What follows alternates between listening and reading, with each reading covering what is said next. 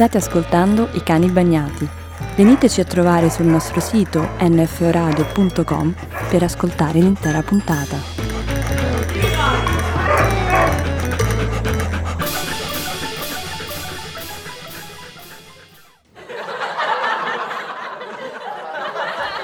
Per coprire gli starnuti di Elena. Ma chi è che sta ridendo? Che è sta gioia di vivere? Che sta succedendo? Ecco, aspetta, fe... iniziamo. Allora, fermi, no. No, entro o no? Eh, no, no, non sta entrando a un certo punto. Ah no, aspetta, visualizzato. Michele si sta connettendo.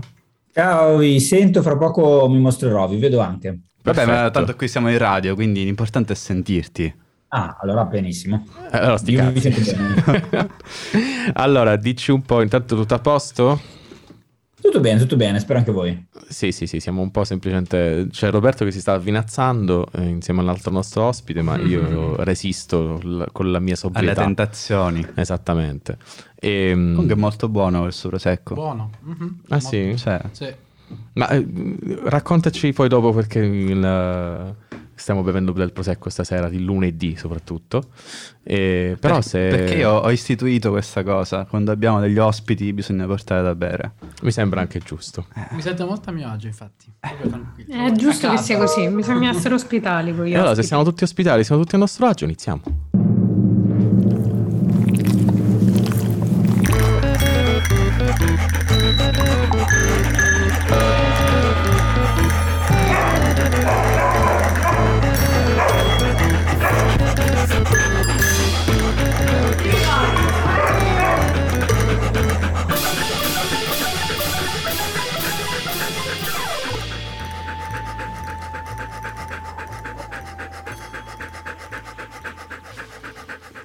E benvenuti, questa è la quarta puntata, terza stagione dei Cani Bagnati. Così bravo che ti sei ricordato che è la terza stagione, finalmente. Solo perché mi hai fatto un appuntino, Daniele Brunetto. Eh, se non ci fossi io, figlio mio. Alla regia, questa sera appunto Daniele Brunetto. Di nuovo, salve a tutti. Ole! È andata benissimo la prima e quindi perché non replicare? Mi sembra anche giusto, questo è anche vero. E dall'altro lato dello schermo, eh, ma non dei nostri, dei nostri cuori, c'è la nostra Elena Place. Ciao a tutti, che bello che sono nei vostri cuori anche da lontano. Come sempre e comunque, figlia mia. Direttamente da Genova. Genova per noi?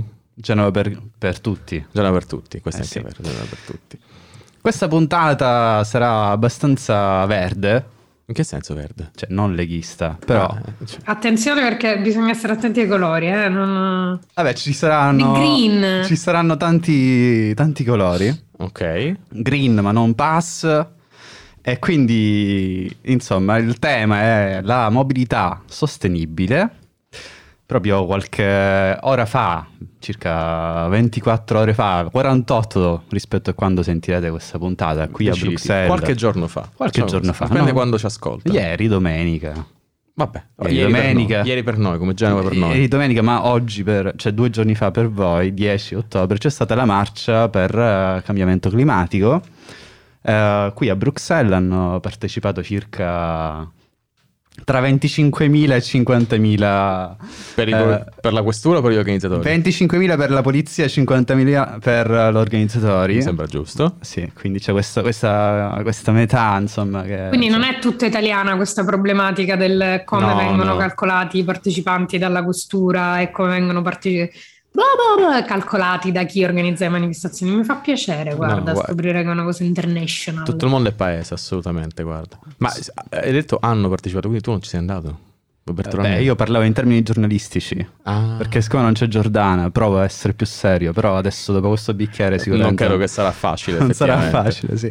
Non sarà facile, però ci, ci aiuteranno sicuramente gli ospiti, ben due questa sera.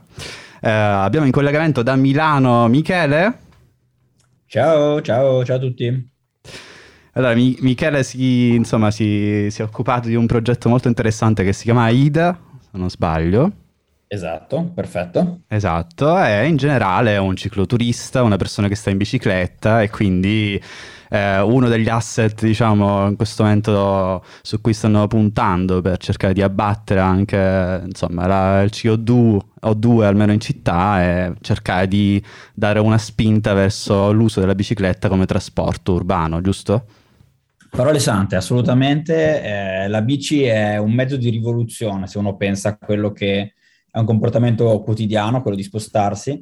La bici può fare veramente la differenza, quindi non so se adesso o più tardi, insomma, vi posso un po' raccontare come mai. No, no, vai subito, vai subito.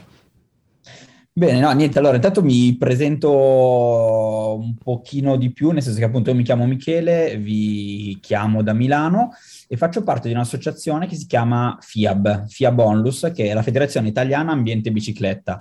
Magari qualcuno la conoscerà, magari qualcuno no. Tra parentesi c'è anche la sua, diciamo, collega belga, nel senso che è una tipo di associazione che è presente in tutta Europa ed è federata eh, appunto rispetto alla Federazione Europea di queste associazioni che promuovono la mobilità sostenibile e in particolare la bici.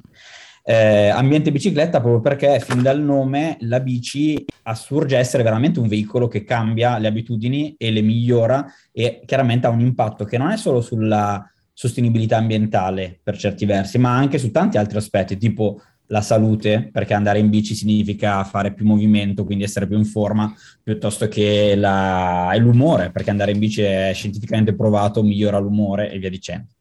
Quindi veramente qualcosa di rivoluzionario. E io sono stato vicepresidente F I A B Milano, e quindi lo sono stato per quattro anni e ho avuto, insomma, il piacere di, di avvicinarmi un po' a questa eh, tematica più da vicino e scoprire un po' di cose sulla mia città. E infatti, Tra ma cosa, di... cosa succede a Milano? Com'è la situazione? Allora, devo dire che fino al duemilaventi, cioè paradossalmente fino a... Nel frattempo, questa... nel frattempo il nostro ospite fisico qui in studio approvava tutto, insomma, quello che dicevi e gli acronimi che hai utilizzato. Così bene, te lo dare bene, questo dato. Gli acronimi approvava, il resto no, invece non gli piaceva. Ho capito.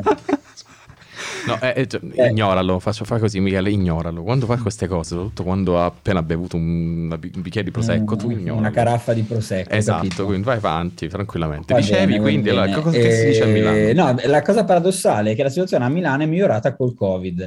Ed è qualcosa che potrebbe sembrare un po' paradossale, ma adesso vi racconto come mai. Allora, partiamo dal presupposto che Milano, a differenza di tante altre città europee dove c'è molta più mobilità in bici, uh-huh. è una città perfetta per andare in bici. Eh, è in che piatta, senso? Insomma. Perché è in pianura. Eh. Esatto, è piatta, è piccola, perché comunque si parla di otto chilom- una circonferenza di otto chilometri di diametro, quindi qualcosa di... molto più piccolo, che ne so, di Berlino, Parigi e dicendo, eh, e tutto sommato c'è un clima che anche rispetto a queste città è molto più favorevole, perché ci sono più giorni di sole rispetto a qualsiasi capitale nord europea.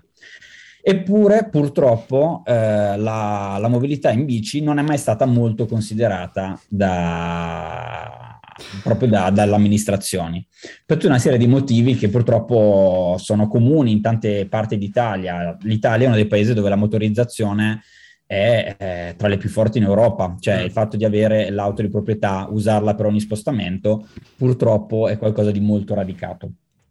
E infatti, per darvi una cosa che è abbastanza divertente, poi ripeto, interrompetemi se, se volete fare incisi. Vai o tranquillo per adesso.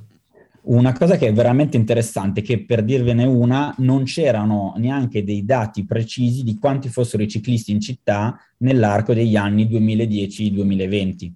Ma come senso... si fa a censire il ciclista? Cioè, cioè, questa è una, cosa, una domanda così forse stupida, guarda, ma come si c'è? Come guarda, si... Ti, ti rispondo in una maniera invece, per me, è una domanda intelligente, e ti spiego come ad esempio F I A B Milano si è organizzata. Eh. Ad esempio, proprio perché mancavano dei dati fisici, perché per farvi un esempio non si potevano usare le telecamere dei varchi attivi e via Giusto. dicendo.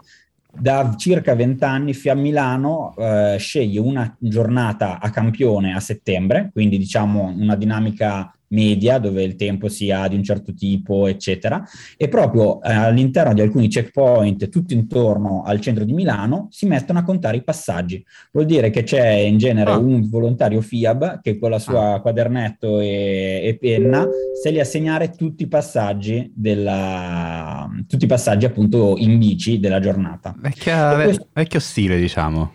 Vecchio stile, ma purtroppo non ci sono tante altre alternative se non hai a disposizione i dati, ad esempio, delle telecamere attive oppure altre forme di rilevazione, certo, come ad esempio i contaciclisti oppure insomma le, le fotocellule e via dicendo.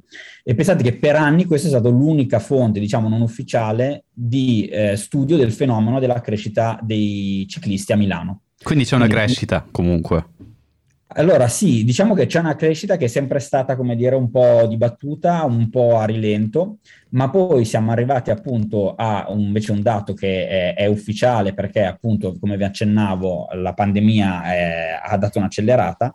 Siamo ormai eh, ad una crescita molto sostenuta nel periodo della pandemia. Come mai? Perché chiaramente la paura di salire sui mezzi e anche, diciamo, il desiderio di appunto avere il minimo possibile contatti in spazi chiusi è stato l'assist ideale per favorire la diffusione della bicicletta. Senti, ma a Milano ci sono quelle piste ciclabili che poi finiscono nel nulla, in mezzo a una rotatoria dove poi ti, ass- ti assalgono con le, con le eh, Volvo quattro, sì, a cioè. quattro cilindri? Guarda, diciamo che una tradizione milanese, oltre allo spezza- è lo spezzatino alla milanese, nel senso che, proprio come dici tu, la ciclabile milanese tipo parte, diciamo, a fianco di un marciapiede, si interrompe contro un albero e magari trecento metri dopo riparte dall'altro lato della strada. E magari, ed è capitato, fa ridere, ma sono cose che purtroppo ho visto coi miei occhi, magari c'è pure il semaforo di attraversamento dedicato ciclabile con i colori eh, diciamo sfalsati rispetto al traffico mob- eh, veicolare, quindi quando hai verde ha verde anche l'auto, e questa è proprio una misura di eliminazione fisica del ciclista, cioè esatto, praticamente cioè. È un, anche un metodo di cioè come selezione darwinista praticamente. Esatto, esatto. Purtroppo Milano non si è fatta mancare nulla in tempi bui come gli anni novanta, dove comunque poi la questione ambientale c'era già, eh, quindi intendiamoci, certo. eh, abbiamo avuto un ritardo culturale sulla soprattutto in generale in Italia, su come la mobilità sostenibile sia veramente fondamentale. Va bene, quindi Michele, sì. Io farei partire un pezzo e poi continuerei sulla via della bicicletta per parlare un po' di AIDA e magari di qualche viaggio interessante che hai fatto in giro per l'Italia o per il mondo. Certo, volentieri. Che ci ascoltiamo allora? Ma lo partiamo così, a morte subitanea? Ma sei pazzo. Va bene, ringraziamo Giorgio Grasso per questo contributo musicale di cui non abbiamo nessun tipo di... cioè non capiamo la connessione con la puntata di oggi, però comunque sempre ricordare Renzo Arbore e quei... Credo ma... che sia una connessione col fatto che è lunedì, non ah. lo so, e quindi c'era bisogno di qualcosa così, di aiuto, di oh, sostegno. Varietà di, di, di qualità però. Meno certo. Male che non ci ha mandato Blue Monday, vuol dire, se no... cioè... E comunque ritorniamo da Michele. Michele, ci stavi dicendo un po' di Milano, della difficoltà insomma a sopravvivere sostanzialmente nel, nella, nella paniere delle, delle piste ciclabili, ma eh, le cose stanno cambiando, giusto? Stanno cambiando, no? Sì, sì, infatti, infatti eh, come vi dicevo, eh, la spinta del Covid ha causato un po' un sommovimento, per cui è stato varato un piano strategico di adattamento per la situazione Covid che ha sbloccato, pensate, il trenta per cento in più di piste ciclabili a Milano, cioè si è aggiunti praticamente un, si è raggiunto un totale di trecento chilometri, di cui soltanto cento tra il duemilaventi e il duemilaventidue. Quindi praticamente in un biennio si è fatto il trenta per cento del lavoro fatto in tutta la storia della città. città. Questo perché? Perché ehm, per assurdo, proprio per dei provvedimenti urgenti, una questione che era di grande tappo rispetto a tanti provvedimenti in generale sulla mobilità, sia il codice della strada, ha subito delle variazioni. Quindi finalmente l'amministrazione non avevano più l'alibi di un codice della strada, diciamo, vetusto, e hanno iniziato a fare delle cose eh, un pochino più coraggiose, ad esempio le piste ciclabili senza sede protetta. Cioè, per avere una pista ciclabile basta avere una striscia di vernice visibile a lato di una strada a scorrimento veicolare ed ecco la pista ciclabile. Non c'è bisogno a tutti i costi di fare infrastruttura, cordoli. Questo, ad esempio, è una cosa che come FIAB avevamo più volte ribadito e che soltanto col Covid è diventata la soluzione immediata e rapida per avere veramente il trenta per cento in più di piste ciclabili a Milano.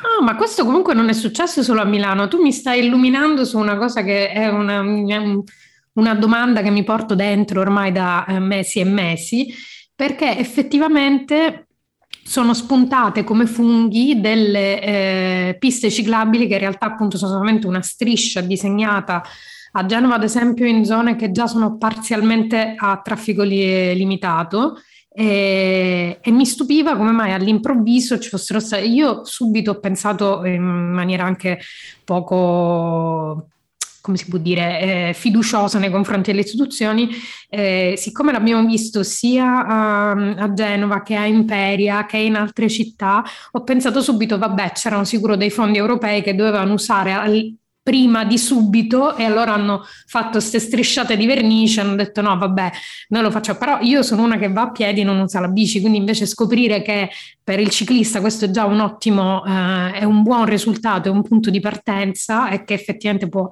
chiaramente incentivare anche quelli un poco più, più timidi a usare un po' più la bici, perché comunque è una forma di eh, creazione di un corridoio per il ciclista. Mi... Grazie. Io sì, devo sì, sì. fare il malpensante, secondo me le due cose non per, non per forza sono alternative, cioè avranno avuto sicuramente dei soldi che devono usare prima di subito e quindi hanno detto vabbè, facciamo a questo punto. No, no, no, cose. Ma sicuramente l'avranno potuto fare così proprio perché si è sbloccata la, sì, sì, infatti, eh, no, il, no. l'anello che, del...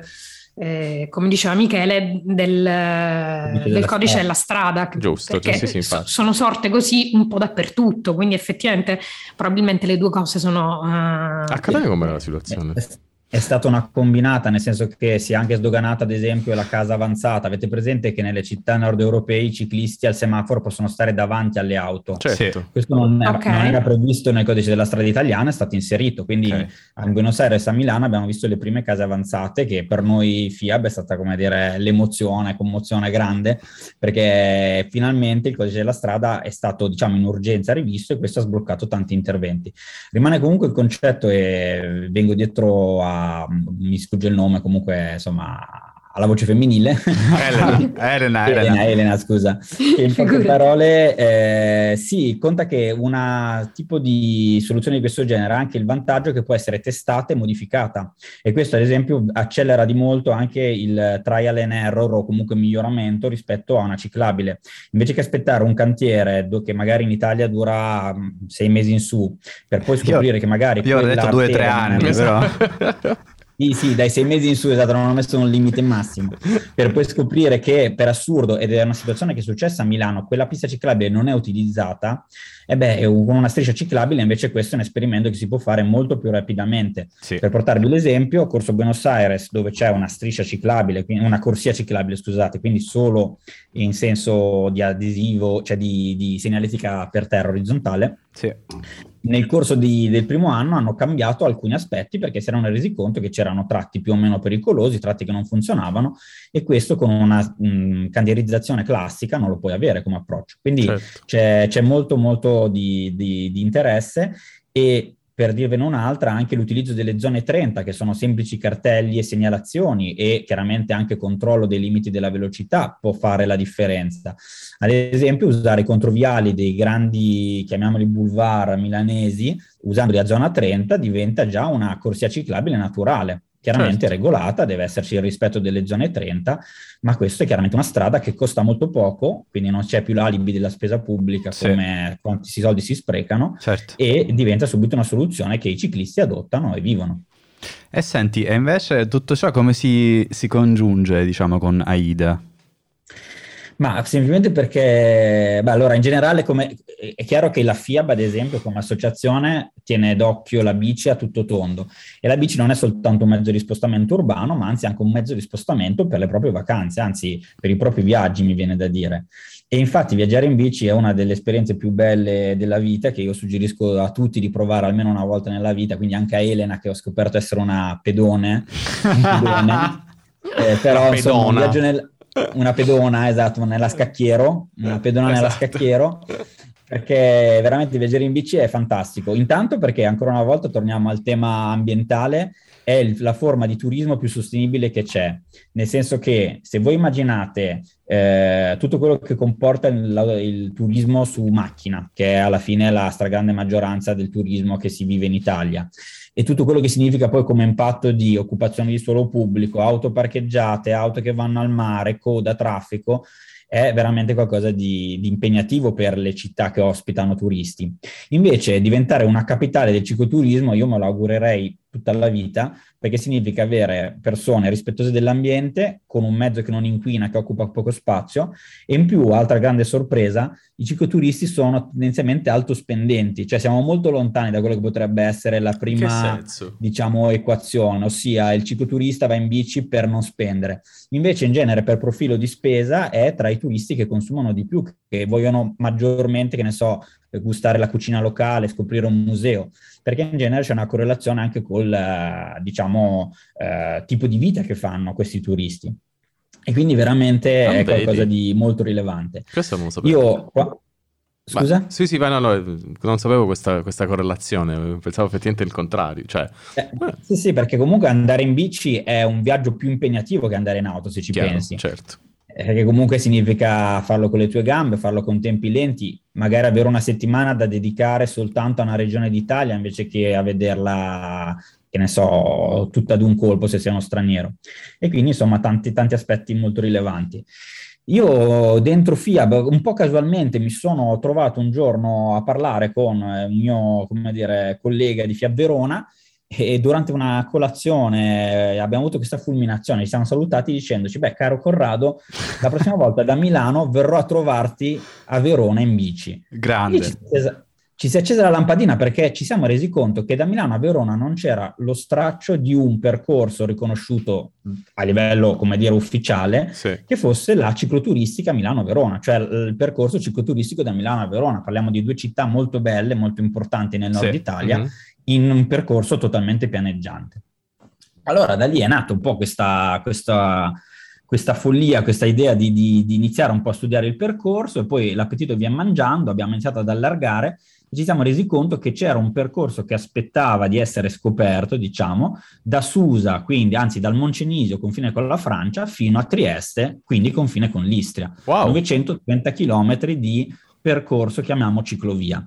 È chiaro che questa cosa è stata fatta andando a cercare tutti gli itinerari che erano già presenti all'interno, certo, di questo percorso, perché eh, un altro aspetto interessante è che non c'è bisogno anche per le ciclovie di fare a tutti i costi piste ciclabili in sede propria.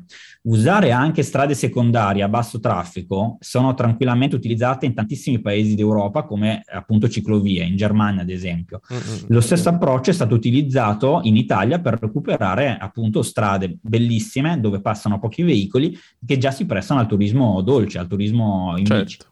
E quindi questo è stato il lavoro dietro Ciclovia Ida. E senti, se dovessi consigliare così, adesso siamo in un periodo abbastanza ostico per andare in bicicletta, diciamolo. Beh, in alto, cioè, nel nord Europa sì, ma nel senso, magari in Basilicata magari no. Magari in Basilicata no, però ecco, a proposito tra l'altro di Basilicata, insomma, perché poi capiremo perché c'è una connessione. Ok. E, ehm, cioè, Michele, dove consiglieresti di fare un, un viaggio in questo momento? Cioè in questo momento o in generale? Uno. Uno. Ma allora io penso che uno degli itinerari, a proposito di Basilicata, andiamo sempre lì in zona, andiamo diciamo nel Cilento, e lì c'è uno dei percorsi per me più interessanti, anche se non è proprio per, eh, per i neofiti, perché è un po' impegnativo come dislivelli, però c'è questa Via Silente, di cui veramente io vi invito ad andare a cercare. Ah, beh, chiaramente prima valutate Aida e considerate Aida, perché Aida è comunque insomma nel mio cuore. Ed ecco lo stakeholder Aida... che è in te. Esatto, quindi dopo aver scartato Aida come, come ipotesi, la Via, sì, Silente io credo che sia veramente uno dei posti più interessanti, anche lì voluta dal basso come Aida, quindi non parliamo di itinerari diciamo progettati dall'alto, molto sentita dalla comunità del parco appunto del Cilento in cui si trova, c'è un parco naturale molto esteso, mi sfugge il nome, comunque fra eh, Basilicata e Campania, provincia di Salerno, sì, sì, e la Via Silente è veramente un'esperienza che tutti quelli che l'hanno fatta, io non ancora, ve lo dico perché ci voglio andare, mi hanno detto che è veramente fantastica, quindi okay, io di, vi consiglierei quella, e per me il tempo lì è, è, penso sia ancora gradevole per tutto ottobre. Va bene Michele, noi ti ringraziamo qui da Bruxelles e da Genova. Grazie, grazie per il grazie tuo contributo, direi a Daniele di sparare un pezzo e insomma alla, alla prossima, sì esatto. Grazie ancora, ci sentiamo. Ciao, ciao. Che questo ottimo pezzo che io non conoscevo affatto di Frankie, di Frankie, Frankie. Eh, grazie, grazie mille a, a Michele, a Michele, esatto, Michele, sì, per aver scelto questo, questo pezzo.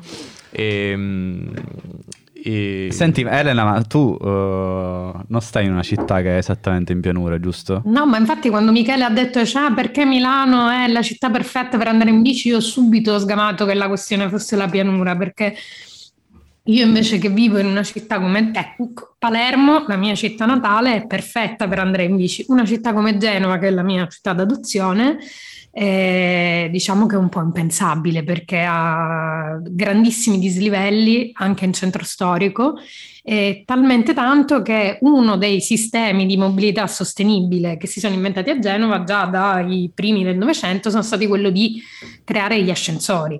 Eh, e quindi a, a Genova c'è un forte sistema di ascensori che poi negli anni sono diventati tutti pubblici a servizio della popolazione con diversi, stili, ar- con diversi stili architettonici tra l'altro.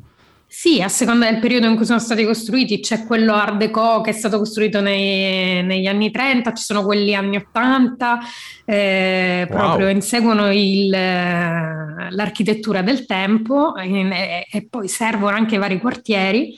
Sono undici e poi ci sono uh, due funicolari e una ferrovia a cremaiera. Tutto questo perché proprio cost, il cost, territorio cost. È un territorio difficile eh, anche per le macchine. Le strade sono strette, certo. E sono tutte in salita e quindi la genialata del vabbè io mi prendo l'ascensore e mi risparmio dieci minuti di tornanti è una cosa bellissima. Io personalmente amo uh, tutto ciò che si muove in verticale. eh... Occhio a quello che dici. Ma cos'è un, un oh, coso tu, a cremaiera? Tu sei una persona sono... terribile.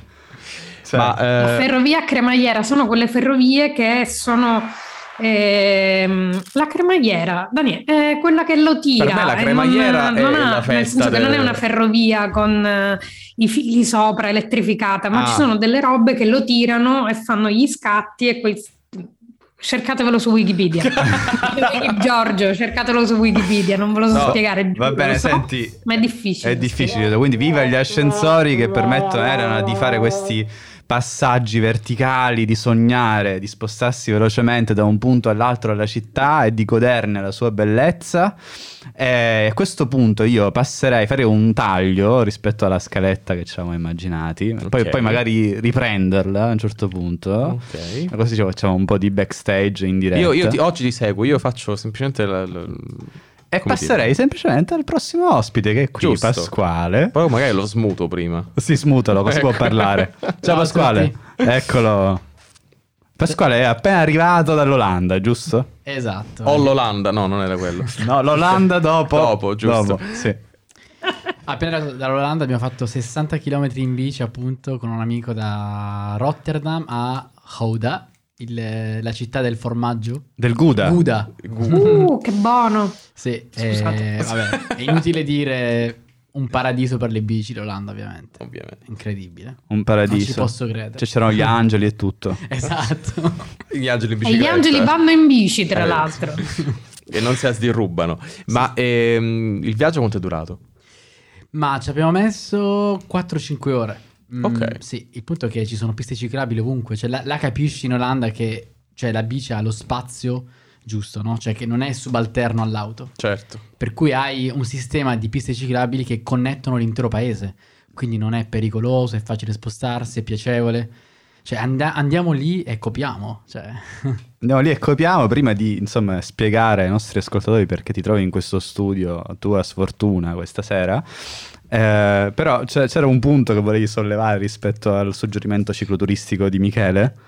Sì, no, volevo soltanto dire che questa via è fantastica, però credo che lui abbia preso la lettera la Lucania, quella storica, no? Però la Basilicata, perché il Cilento effettivamente eh, fa parte della Lucania storica, però la Basilicata adesso non include più quella provincia Salerno, no? Anche se appunto in provincia di Salerno c'è, non so, Atena Lucana, Vallo della Lucania, però sono in provincia di Salerno. Perché? Per ma ne sapete un sacco di geografia. Ma perché lì. No aspetta perché il ragazzo viene da io vengo da Venosa, un paese in provincia di Potenza, quindi in Basilicata nel nord Vulture Melfese, e sono molto abituato a questo tipo di cioè la gente effettivamente non conosce benissimo, non è una critica eh? Però è così, la Basilicata è una piccola regione poco conosciuta. Un, quindi sì. Un po' più del Molise. Un po' più, ma siamo lì, cioè ce la giochiamo. Eh, se ne conosce l'esistenza, a differenza sì. del Molise, non viene messa in dubbio, però l'italiano medio non eh. conosce la vostra geografia, tutto da scoprire a quanto pare. Venosa è famosa al mondo, almeno in Italia, per il certamen. Per il certamen Orazianum, che è una gara di latino, perché appunto a, a Venosa è nato il poeta Orazio Flacco, Carpe Diem, no? Sì, sì. Per cui mm-hmm. il, il paese è conosciuto per, per essere appunto il paese natale di Orazio Flacco, un grandissimo poeta latino, e ogni anno si organizza a maggio una gara di latino, per cui tantissime, eh, tutte le scuole, cioè i licei classici del, italiani eh, gareggiano, c'è questa gara di latino, si traduce una, una poesia, di un'ode, di una satira di Orazio, e si, si vive tre giorni in quel paese, ospita un sacco di giovani studenti. Se ci fosse stato Giorgio Grasso in studio avrebbe sicuramente decantato a memoria una, po- una poesia, un poema. E eh, meno male che non c'è allora, quindi. Esatto, meno male che non c'è. E tu quindi ti trovi, direi, momentaneamente a Bruxelles, giusto? Perché al momento lavori per Polis, giusto? Esatto, cioè mi trovo da molti anni a Bruxelles, okay. eh, però eh, da eh, esatto, lavoro per un'organizzazione, eh, lavoravo eh, per un'organizzazione non governativa che si chiama Polis, e ci, se, mi sono occupato con, con, appunto, con i miei colleghi sulla mo- di mobilità urbana sostenibile, in particolare di progetti europei sulla mobilità urbana sostenibile, su uh, varie cose. Facciamo advocacy con, con la, verso la Commissione, verso le istituzioni europee, su e, e, e, sia, e le Polis è la voce delle città e delle regioni in, uh, sulla mobilità sostenibile qui, qui in Europa. Bruxelles. Esatto, esatto. In Europa, però cioè, soprattutto diciamo la tua passione, oltre alle biciclette, che abbiamo capito che comunque hanno un ruolo integrante nella, nella tua vita, nel tuo stile di, di viaggio anche, c'è un altro mezzo sostenibile che ha un ruolo importante, ovvero il treno. Esatto, io, io adoro i treni, sono da piccolo che sono, ho questa fascinazione per, per i treni. È stato, io dico sempre, è stato effettivamente mio nonno che mi ha... Mi ha, mi ha dato questa, questa passione da piccolo. Tra l'altro dico, dico sempre che mio nonno mi ha insegnato la, cosa significa essere multimodali, nel senso che lui uh, mi portava da Venosa, cioè tipo se dovevamo andare a Padova da Miezzino, lui prendeva la macchina, la, la portava in, nel paese vicino, a Rioniero Vulture, a te, Rioniero Atella Ripacandida, la, il nome della stazione, lasciavamo lì la Panda, la Fiat. Sembra un, la cosa, non so, la, la d'Arcadia proprio. Adoro le stazioni, i toponimi. E, e niente, quindi lasciamo la macchina lì e prendevamo poi il treno per eh, salire su, no? Quindi l'auto si lascia lì, si arriva alla stazione più vicina e poi il trenino fino a Foggia e poi su, su, su, su, su. E io da piccolo mi svegli, dovevo svegliare prestissimo la mattina, non dormivo intrepido il giorno prima. Perché, ero, perché appunto per me il treno era tipo una, qualcosa di futuristico, no? A cinque sei anni. Sei... Vabbè, certo. Eh.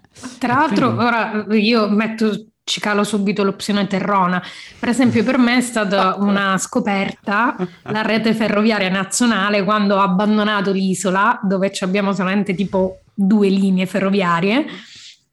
Attenzione e, perché e Pasquale, Pasquale conosce le... molto bene la Pasquale conosce molto bene la rete ferroviaria. Eh, e io per esempio una, a parte che in Liguria o ti muovi in treno o ti muovi in treno, perché le autostrade ce ne sono poche e non funzionano. Quindi tantissima, già tutti i pendolari fanno esattamente quello che tu descrivevi che facevi con tuo nonno, lo fanno per venire a lavorare a Genova, lasciano la, la macchina nel paese dove vivono, si prendono il treno e vengono la mattina a Genova, come chi a Savona, insomma nelle varie eh, città della Liguria, proprio perché il treno è l'unica cosa facile, sicura, ehm, è veramente sostenibile, ma a livello di sopravvivenza in una regione difficile come questa. Però a me mi ha aperto un mondo, perché io veramente ho cominciato a viaggiare in treno tantissimo e vengo perculata da chiunque perché ho questa fascinazione, vabbè prendiamoci un treno e ci andiamo, perché per me è incredibile questa cosa che nel giro di poche ore tu ti possa spostare da una regione all'altra eh, stando seduto, guardando il panorama, non dovendo fare assolutamente niente, leggi.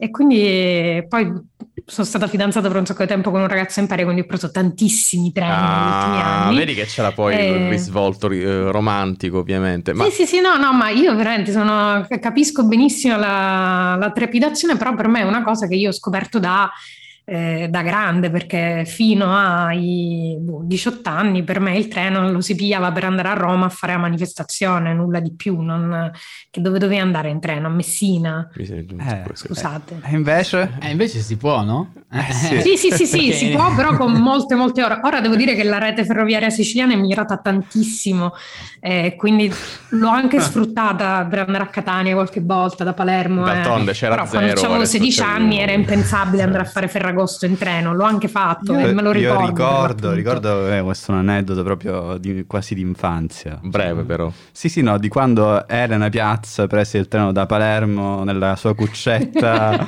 Il wagon lì, mi hai riservato il wagon lì, mi sentivo Anna Karenina, era una Madonna. Cosa fantastica. Anna Poesia. Karenina qua proprio. Ti piacerebbe allora vivere in Belgio, visto che qua con un treno sei in qualunque paese a tiro di schioppo praticamente. Però cioè, è importante anche migliorare la situazione in Italia, infatti Pasquale adesso sta abbandonando, diciamo, questa carriera in cui più che altro il suo ruolo era dentro l'analisi delle politiche europee per la sostenibilità, per andare per andare a Roma a fare e lavorerò per le Ferrovie dello Stato, appunto. E...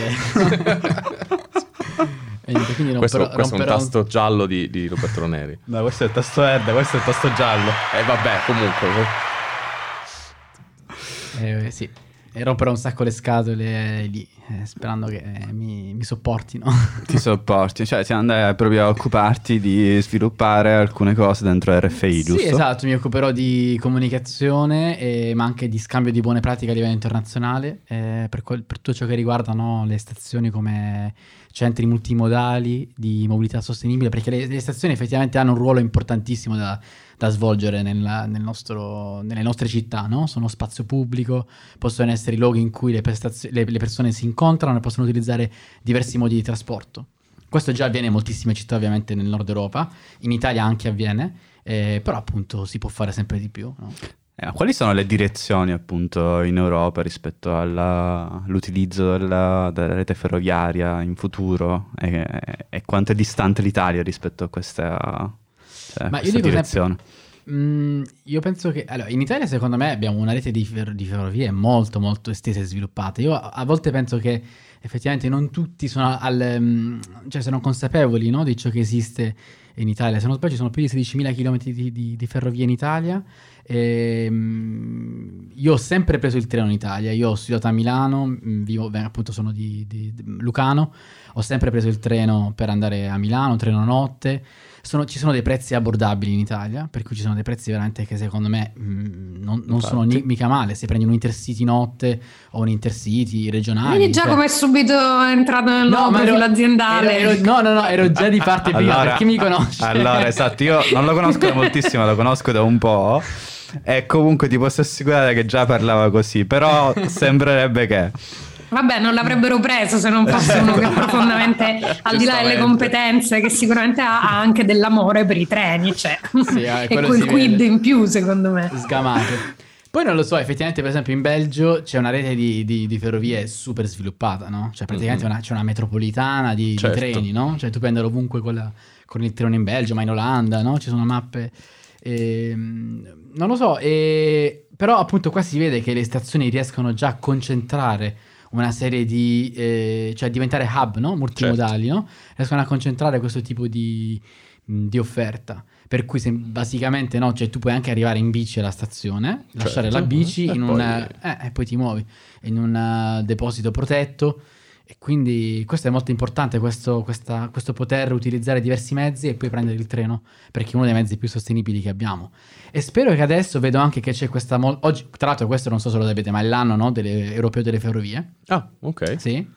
E, e per cui c'è una spinta anche a livello europeo, comunitario, della Commissione, a spingere tutti a spostarsi, a utilizzare sempre di più il treno, anche per lunghi, lunghi tragitti. E io veramente spero che a un certo punto avremo un orario, un unico sito internet dove possiamo eh, comprare il biglietto del treno, no? Da, non so, ma Amsterdam-Roma, e c'è ah. un unico portale, no? Per comprare il proprio biglietto e spostarsi in maniera integrata in tra tutta tutti Europa. I paesi. Io l'ho fatto. No, come quando vai in Francia, lo devi ritirare in Francia il biglietto. In che senso? Ma non lo so, ci sono delle tariffe di del, questo mi manca. Cioè, se compri dal sito francese, delle ferrovie francesi, uh-huh. devi andarlo a ritirare fisicamente nelle biglietterie francesi. Anche se è un biglietto tipo Genova. Sì. Ok, ma non però puoi... io l'ho scusami, scoperto per esempio tutto... una volta dopo che l'avevo già fatto. Ma in tutto questo, scusami, amore della mamma, ma non c'hai un telefonino dove puoi scaricarti il telefono, cioè il biglietto col Q R code? Sì. Vabbè, ma non mi ricordo che cosa è successo. Vabbè, basta. No, no, no, no, no. Cominciamo sempre a perculare la povera Elena che va al continente. No, è successo qualcosa di strano. Comunque, la studio meglio la prossima puntata, vi aggiorno su questo aneddoto perché vi giuro che è successo qualcosa di strano. Va bene, va per bene, la prossima volta in cui siamo tutti insieme, eh, assieme. Esattamente. E quindi comunque va bene. Pasquale ci lascia, lascia Bruxelles eh, per andare a Roma, dove proverà comunque a avere lo stesso spirito propositivo utilizzando la bicicletta per andare al lavoro, giusto? Assolutamente, certo. Bocca al lupo. Sì, sì, sì, sì. Questa, questa è la mia missione. Oh, mamma mia. Ho comprato un casco qui a Bruxelles, un buon casco e che utilizzerò. Ma è proprio importante, a parte che per me la bicicletta è libertà, per cui non posso immaginare, cioè non posso proprio immaginare di spostarmi in auto in una città. Per me è appunto le, la mancanza di libertà, certo, no? Questo sì, mi sento in prigione.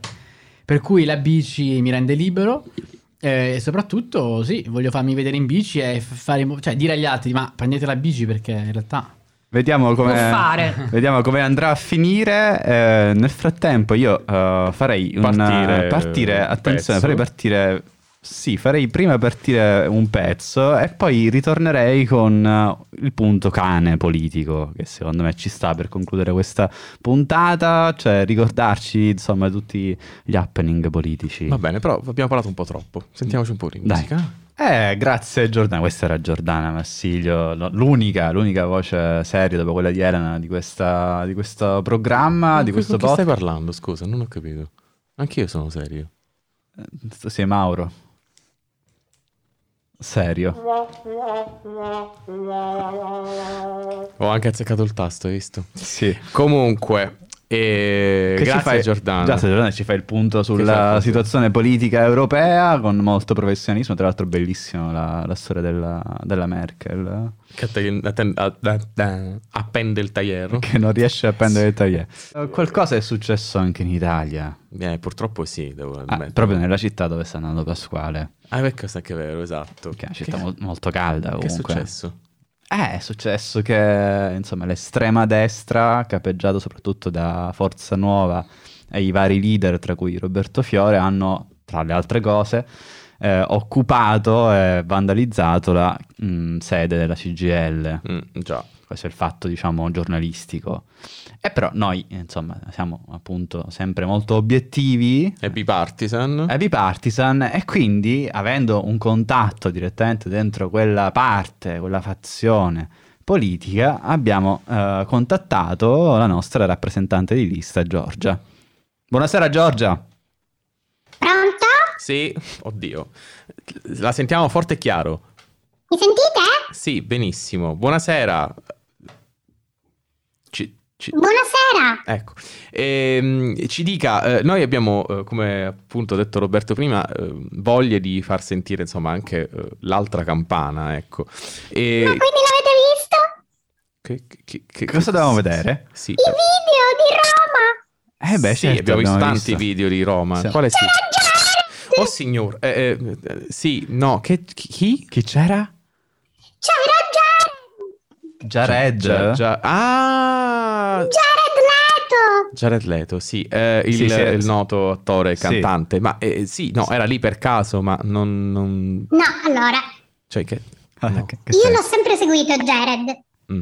L'ho sempre amato. Ok. Purtroppo questa cosa non la potevo dire. Okay. Le, le mie sorelle d'Italia mi criticavano mm-hmm. perché non è un buon modello, non è un buon modello di uomo, di padre, di italiano e cristiano. Beh, non, non è italiano. Eh, cioè, perché mo... c'ha questa cosa che si truccava, sì, vestiti mo... attillati, eh, questa eh, voce in falsetto. Sì, giusto. Ma e, e quindi... Eh... Però, mi scusi, ma... io lo amavo. Eh, ma scusi, ma anche Berlusconi si truccava, si metteva i tacchi, diciamolo. Vabbè, ma non è figo come Jared Leto. Touché, effettivamente. Su questo devo essere d'accordo purtroppo con la nostra rappresentante di lista. Ma e, e, e quindi, nel senso, ma era stato invitato da voi? O, cioè, no, no. Allora, io questo no comment. Ok. Però posso dire che finalmente... ok. la, il mio amore l'ho potuto esprimere senza vergogna, perché Jared è sceso in piazza, è uno di noi, fa tutto il rainbow, fa tutto quello che fa i ruoli transessuali, ma in realtà dentro è un nero come noi. È nero? E lui è sceso in piazza, ha fatto i video, io l'ho visto e io ho urlato Jared ti amo! E lui? Jared! L'ha sentita? Lui... Non lo so, c'era tanta gente. Senti, oh, senta, ma questa, questa violenza, tutta questa violenza, non, non le sembra un po' esagerato in questo momento storico, tra l'altro, in cui l'Italia prova a riprendersi dalla grande crisi pandemica? Guardi, io tutta questa violenza non l'ho vista. Ma lei non... quindi era a Roma o no? Certo che c'ero. Ed era lì in presenza. Ho visto Jared. E, e, e quindi non ha, non ha visto, cioè, i, i filmati sono abbastanza chiari, voglio dire, nel senso non, cioè lei non si sente di, di separarsi, diciamo, da questa, questo aspetto del, del suo partito. Ma non lo so, si parla di matrici, ma non ho capito questa cosa delle matrici. Tutti dicono che comunque noi la matrice non la conosciamo. Se, quindi eh, io non, non la so la matrice. E quest'altra cosa che alzate il braccio dicendo che è per la distanza sociale. Infatti, l'hanno scritto su internet ed è vero, sono le direttive per i cortei. Uno alza il braccio, bello teso, braccio destro teso, per tenere il metro. Giusto. Sì, ragazzi, c'è il Covid. No, no, ah, allora non facciamo c'è. Cortei pieni di gente. Eh, allora c'è il Covid. Bisogna stare attenti. Ma allora quindi il Covid c'è, nel senso... E certo che c'è il Covid. Ah, ok. No, questo già è un passo avanti, voglio dire, nel senso pensavo sì, che... Sì, sì, cioè... No, ok, c'è. E, e, ma e, io mi chiedo allora a questo punto, ma eh, Jared eh, lo cercherà di contattarlo di nuovo, visto che è ancora a Roma, immagino, nel senso. Io gli ho scritto dei messaggi. Ah, ah perché lei... scritto, ma... ah, oh. Purtroppo io l'inglese non lo mastico bene, però gliel'ho scritto in italiano. Ok. Perché tanto lui l'italiano lo mastica. Ok. E gliel'ho detto, ho detto Jared, uh-huh. sei bello come il sole la domenica mattina. Quando il sole è fuori e io sono dentro a stirare le camicie nere di mio marito. Giustamente. Jared, voglio essere il tuo angel in the house. Anzi, in italiano, voglio essere la tua donna, cristiana, la madre dei tuoi figli. Io lo amo. Lei lo ama. Senta, eh, eh, sente, ma... finalmente senza vergogna. Eh, eh, senza ma lei, vergogna. Lei, tutto questo, quindi immagino sia single? Io? Sì. No. Ah. Eh, ma come no, scusi? Eh, lei ha un compagno, immagino. Un compagno? Un compagno, queste cose comuniste, ma ah, come si permette? No, no, un, un camerata. Io quindi... sono unita in matrimonio. Cioè, religioso. Poi è finito, ma quello non di... ah. sono dettagli. Dettagli, ah, okay, dettagli. Vabbè. Sen- senta, ma un'ultima cosa e poi la lascio andare perché so che è molto occupata comunque sì, sì, in sì, questi sì, giorni. Sì. Eh, ma cosa, insomma, cosa ne pensa di questa uscita in Spagna della sorella maggiore? Che si chiama come lei. Che orgoglio. Come me lo parla bene lo spagnolo. Eh, Io eh. sono una donna, una mujer. Bellissimo, bellissimo. Io mi immaginavo sotto i ballerini di flamenco. Ci mancava solo Pieraccioni, ragazzi. È stato un momento bellissimo. Il ciclone proprio. Ma ti detto, quindi, quindi scopriamo che Pieraccioni è un idolo della destra, allora. Vabbè, lei secondo io penso che lei così l'ha imparato lo spagnolo, è il riferimento dello spagnolo di tutti un po' in Italia, quindi mi sembra penso giusto. Che anche Giorgia abbia studiato così. No, temo Poi che, non lo so. No, temo che personalmente il mio, il mio diciamo, riferimento per lo spagnolo non, non era proprio uh, lo stesso, ecco, più che altro era magari Raffaella Carrà, esatto come il pezzo di prima. E... Um, Eh, no, lei non è d'accordo. Va bene, comunque eh, eh, noi la, la, la ringraziamo intanto per la disponibilità. Certo, non siamo proprio super convinti del suo intervento, devo essere sincero. Vabbè, ma la prossima volta non mi chiamate. No, no, no, no, no, per carità. Se siete comunisti sempre a lamentarsi, uno dà e loro si lamenta. Beh, d'altro no, no, se, dite se, che non c'è contraddittorio. Se, sembra che vuole nasconderci delle cose, diciamolo, diciamolo, diciamolo bene. A questo punto speriamo che la prossima volta, se ci dobbiamo sentire, non è per cioè, questi motivi. Ha assunto ecco. questo tono pacato, ha voluto parlare di Jared, ma insomma non ha, non ha voluto fare nessun commento rispetto ai fatti giornalistici, diciamo. Ragazzi, la dovete smettere con queste cose. Noi con questi fatti giornalistici siamo assolutamente solidari. So, abbiamo solidari. fatto anche atti di solidarietà con quel Landini Gliel'abbiamo detto a Landini, quello con la canottiera, quello vostro. L- l- l- sì. Landini, sempre con la canottiera. No, in realtà lei si riferisce a Landini, Landini. Il segretario generale della C G I L. Sì, Landini. Landini. Ma non è quello che è stato pure a Sanremo? No, no, quello, no. È Landini, quello è Landini. Sì. Sono due persone diverse. C'è anche, un, credo, un trent'anni di differenza. Comunque, ehm, vabbè. Vabbè, noi siamo solidari. Senta, abbiamo scelto, abbiamo scelto un pezzo per concludere questa, questa puntata dei Cani Bagnati e spero che, insomma, possa... Lei se lo ascolterà con noi o ci lascia... Ci lasci. Facciamo, noi non vogliamo trattenerla troppo, per carità di Dio. Però... Arrivederci. Ah, ok, così, va bene, grazie. Beh, salutiamo allora la nostra rappresentante di lista che ci ha un po', come dire, eh, illuminato del... De... Testimonianza diretta da Roma. Di diretta, sempre sì, diretta. Così, Pasquale però... Bocca al lupo, Pasquale, quindi, che cioè, si ritroverà queste, questi personaggi mitologici eh, a Roma, non solo lei e tanti altri, mi sa, purtroppo. Pasquale, Roma è una città difficile. Eh, lo so, lo so, me l'hanno detto, lo so. Però vediamo, dai. Vabbè, no, speriamo di no. Però Pasquale è una persona organizzata, quindi magari... In che senso? È organizzata, cioè non è che è proprio l'ultimo arrivato, ecco. Sì, ma non credo che fosse... Vabbè, comunque, ehm, credo che visto, visto quello che c'è in questo momento sulla mia, certo, sul certo, mio siamo schermo... abbondantemente sopra l'ora. Esattamente, quindi direi che eh, rimandiamo il, i commenti successivi su quello che abbiamo cambiato sulla prossima puntata. Telegram. Esatto, e ringraziamo di nuovo Pasquale e gli auguriamo... E quando Michele. Parti? E anche e Michele, Michele, ovviamente. Con... Il ventiquattro ottobre. Ah, quindi proprio mamma. Sì, sì, ecco, mamma. Cioè, mamma. Quindi vabbè, allora buon viaggio, spero Grazie. Non farai il trasloco in bici, eh, che sennò... Lo fai in treno. Giusto, ecco, eh. vedi, vedi che Elena anche lei oggi, eh? Altro che raffreddore. Hai visto? Ringraziamo quindi anche Elena e, come sempre, la nostra voce mi- migliore e, e Giordana eh. si offende se dici così. No, ma tra noi tre siamo. Ah, ok, migliore, quello sicuramente. Senso, vuoi dire, vuoi dire, Paraculo. E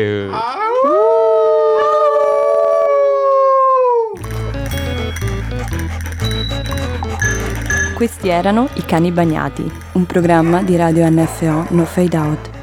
Veniteci a trovare sul nostro sito w w w punto n f o radio punto com per ascoltare la puntata integrale.